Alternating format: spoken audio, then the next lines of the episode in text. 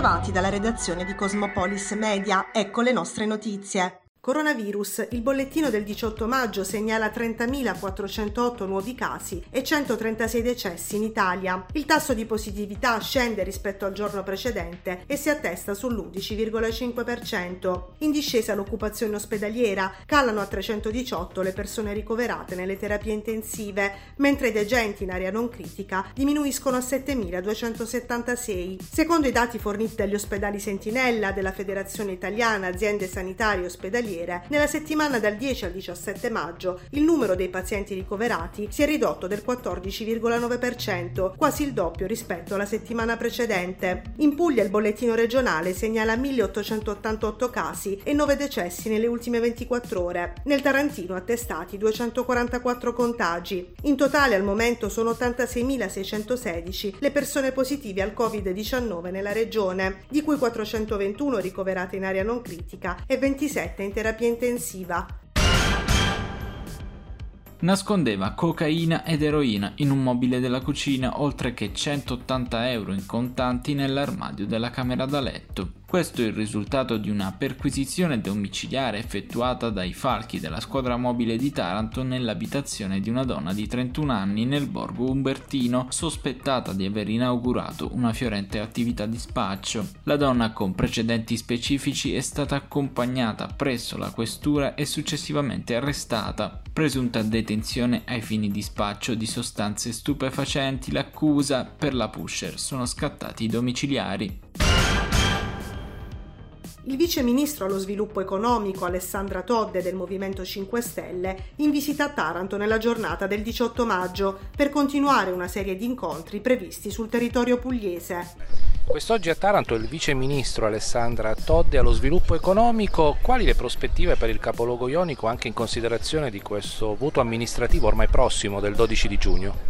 Beh, secondo me è importante eh, riprendere quello che è stato il nodo della città. È una città che per motivi legati all'industria che si è sviluppata ha sempre dovuto trovare dei compromessi tra quello che è il lavoro, tra quella che è la salute e l'ambiente. Io credo che sia un contesto importante per poter riparlare di questi temi per poter finalmente trovare un equilibrio. È, è anche un momento unico, noi in questo, momen- noi in questo specifico passaggio non abbiamo temi finanziari, abbiamo il PNRR che può finanziare la ripartenza e quindi possiamo essere anche ambiziosi sui progetti e sulle possibilità che si danno alla città.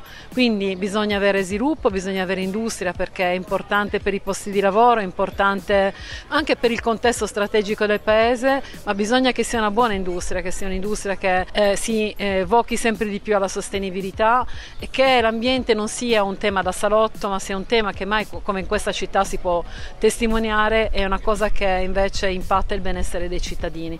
Quindi è importante che eh, anche eh, chi si prospetta a candidarsi per guidare la città abbia ben presente che bisogna trovare un equilibrio non solo appunto con i mezzi finanziari che ci sono ma anche con i progetti che devono essere presentati. Spesso il fatto di poter portare a casa dei buoni risultati è legato a una buona progettualità e non alla finanza.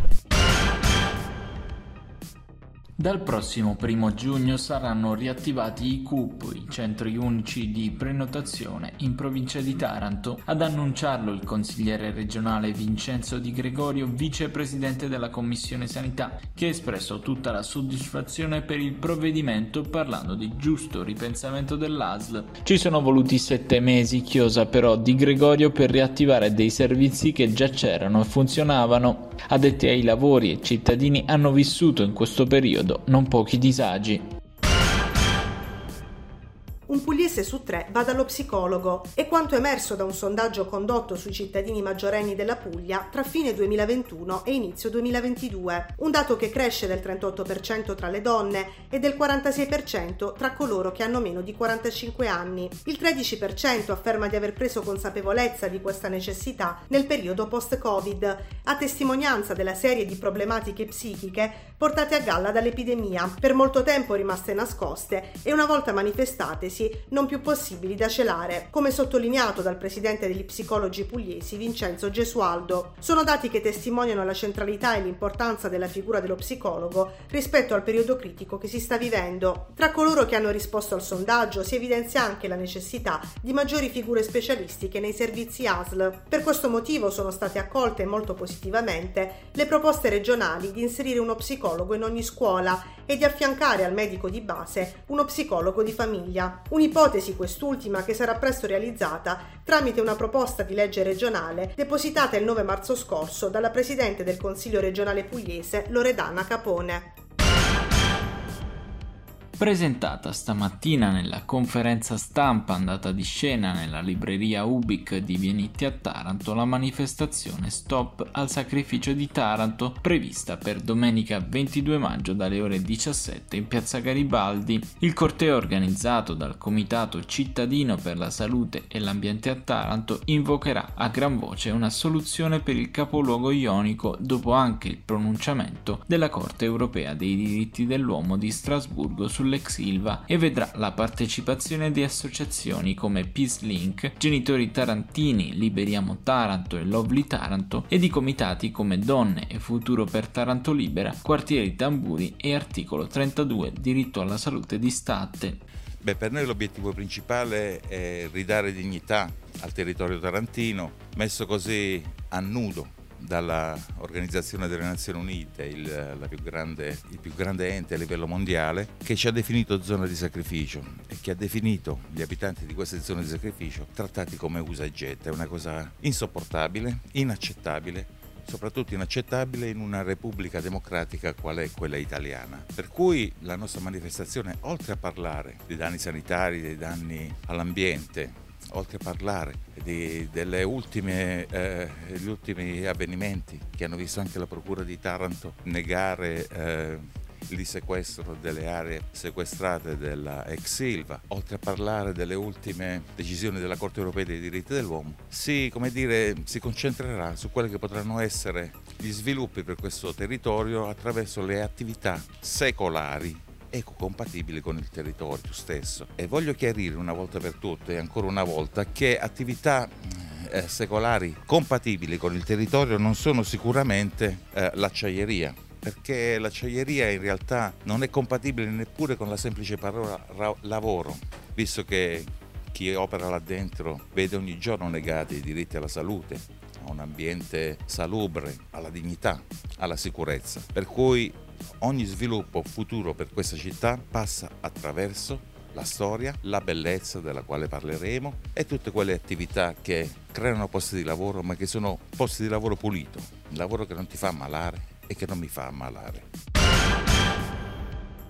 si è tenuta questa mattina presso la sala La Caita della provincia la presentazione del memorial in ricordo dei giudici Giovanni Falcone e Paolo Borsellino, organizzato dall'associazione Gli Angeli dello Spettacolo a 30 anni dai loro brutali omicidi. Il progetto che ha ottenuto il patrocinio di Regione Puglia, provincia e comune di Taranto nasce dall'intento di voler divulgare la cultura della legalità a tutti i livelli, soprattutto a partire dalle giovani generazioni. La manifestazione avrà luogo lunedì 23 3 maggio presso il castello aragonese. E mio zio era il fratello più piccolo di mia mamma, si passavano un anno e ha sostituito mio padre quando è morto giovanissimo, quindi per me era il mio secondo padre anche perché vivevamo nello stesso stabile e quindi lui ci ha sempre accompagnati a me e a mio fratello. Tra l'altro era anche il marito del, mm, della sorella di mio padre che purtroppo era, morto, era morta qualche anno prima, due anni prima della strage. Quindi purtroppo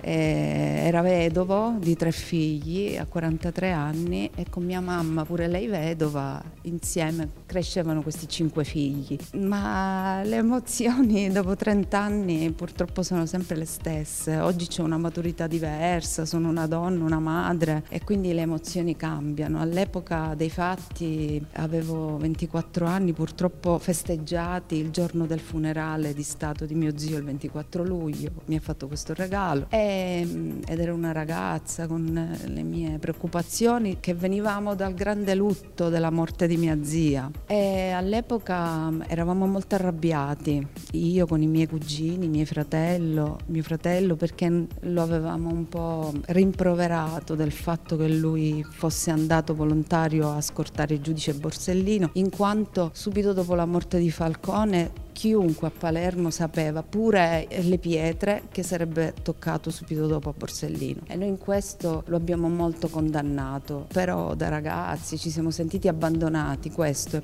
poi con gli anni, con la maturità, abbiamo capito che, che il sacrificio è nella moralità dell'uomo. Infatti noi abbiamo voluto come epitaffio nella tomba di famiglia che abbiamo fatto costruire proprio una frase di Kant, la legge morale ehm, dentro di me il cielo stellato sopra di me, la legge morale dentro di me, proprio perché lui era questo, un uomo di valore con la divisa cucita sulla pelle, come hanno definito i suoi colleghi.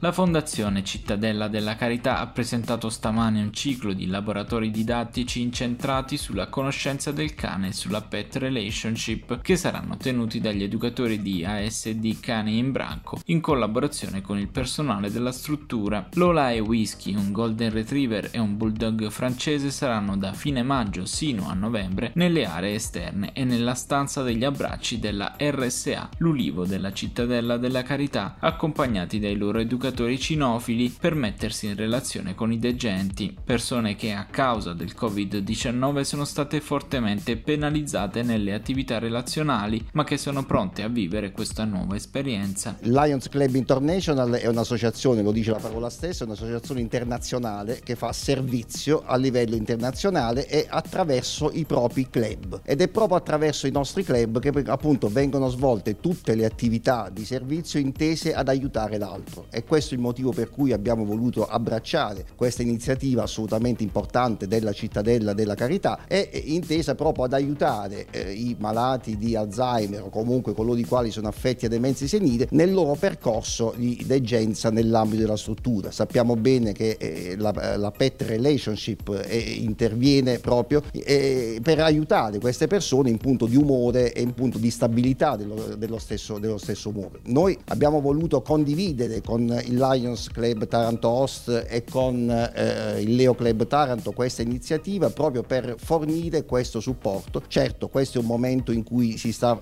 facendo una sperimentazione, ma ci auguriamo tutti insieme che possa diventare anche un service magari permanente da parte dello stesso Lions Club del distretto del Lions Puglia.